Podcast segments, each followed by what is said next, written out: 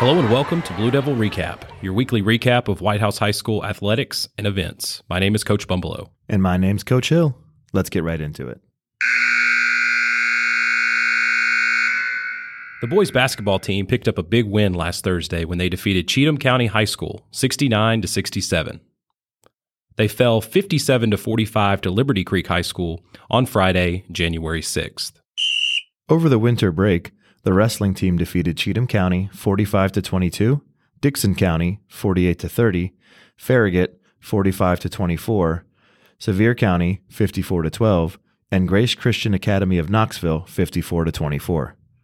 The team fell to Alcoa 57 to 18 and Greeneville 60 to 18.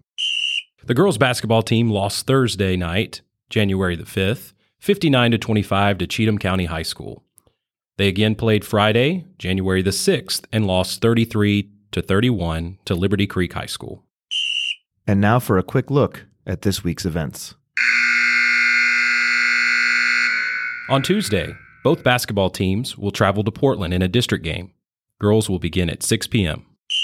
On Thursday, the wrestling team opens its district schedule at home against East Robertson and Liberty Creek. Wrestling will begin around 5:30 in the annex. On Friday, both basketball teams are home against Montgomery Central. Girls will begin at 6 p.m. On Saturday, the wrestling team will compete in the Commando Crush Invitational at Hendersonville High School. Thanks for listening to this week's Blue Devil Recap. We'll be back next week.